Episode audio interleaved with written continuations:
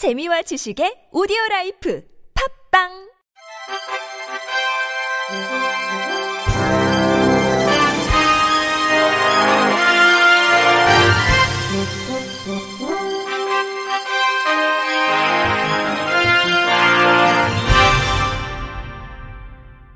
청취자 여러분 안녕하십니까? 3월 넷째 주 주간 KBIC 뉴스입니다.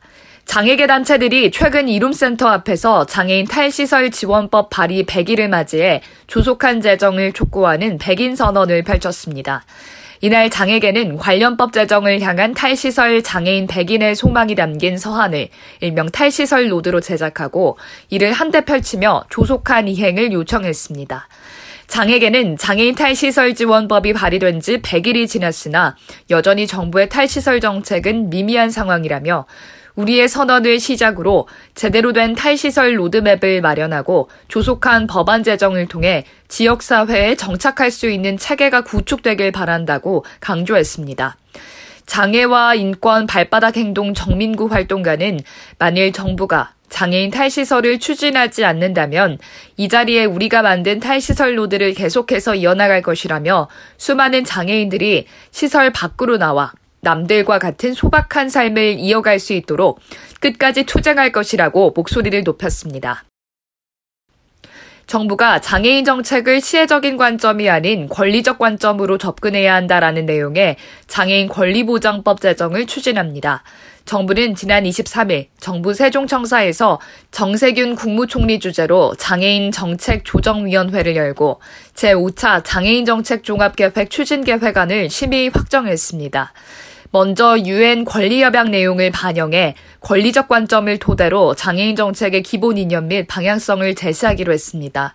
아울러 장애인의 지역사회 자립 지원에 대한 국가, 지자체 책임 명문화 및 탈시설 장애인 지역사회 자립 지원 로드맵을 수립할 방침입니다. 또 수요자 중심 장애인 지원 체계 개편 3단계 확대에 대비해 소득, 고용 지원 방안을 마련할 예정입니다. 청각장애인이 반려견 스타일리스트 자격 시험 실기 시험장에서 장애인은 시험에 응시하지 못한다며 퇴실 조치를 당한 일이 발생해 청각장애인들이 분노하며 국가인권위원회에 차별 진정을 제기했습니다. 장애의 벽을 허무는 사람들 등 4개 단체는 지난 23일 국가인권위원회 앞에서 반려견 스타일리스트 자격시험 장애인 응시 제한 차별진정 기자회견을 개최했습니다.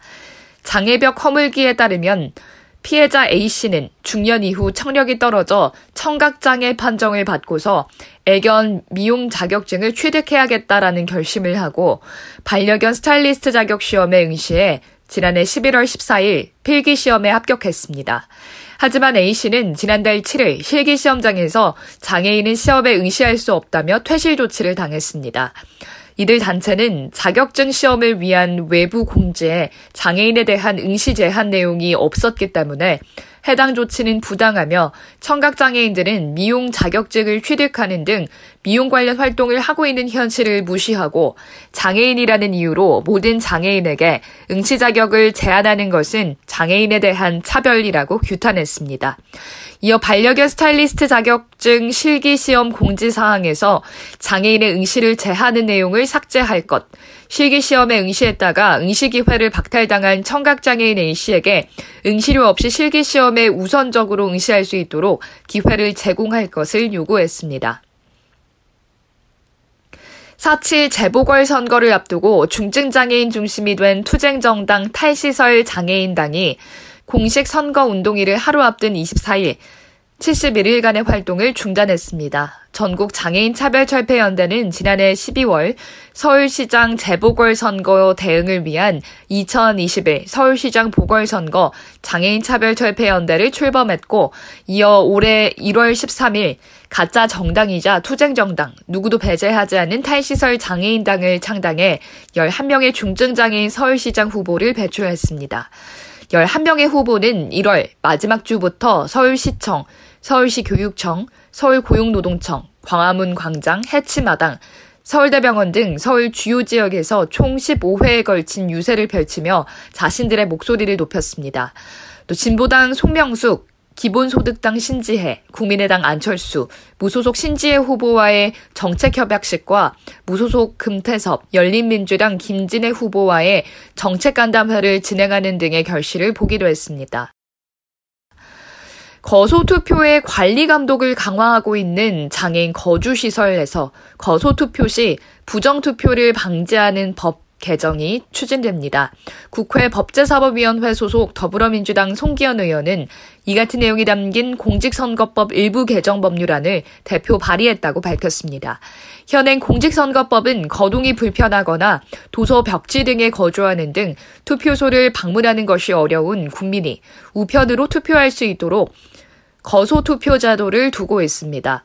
거소 투표자를 10명 이상으로 수용하고 있는 장애인 거주 시설의 경우 해당 시설의 장은 별도의 기표소를 설치해야 하지만 참관인은 후보자 측이 원하는 경우에만 한 명을 두도록 하고 있어서 투표의 공정성이 훼손될 우려가 있다라는 지적이 제기되어 왔습니다.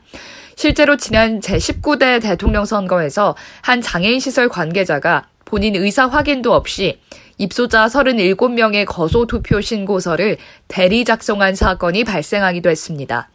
이에 개정안에는 선거관리 취약시설인 장애인 거주시설에 설치된 기표서에 관할 선거관리위원회가 위촉한 거소투표 관리관 및 사무원, 거소투표 참관인을 둬서 거소투표 전반을 관리하도록 하는 내용이 담겼습니다.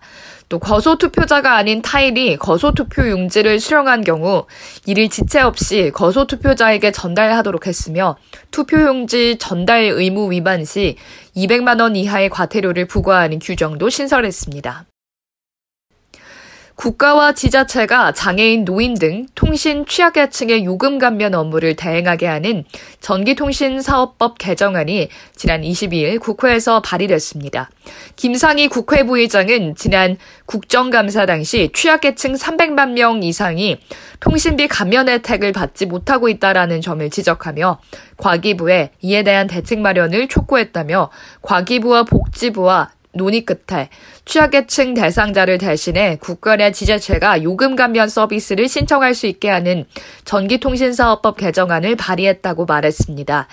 지난 2019년 기준 우리나라 취약계층 수는 808만 1,909명이며 이동통신 3사에서 요금 할인을 받은 취약계층은 500만 4,918명으로 307만 6,991명이 통신비 감면 혜택을 몰라서 못 받고 있는 것으로 나타났습니다. 현재 취약계층 요금 감면 대상자가 요금 할인을 받기 위해서는 주민센터나 대리점에 방문하거나 복지로 사이트, 통신사 고객센터를 통해 문의해야 합니다.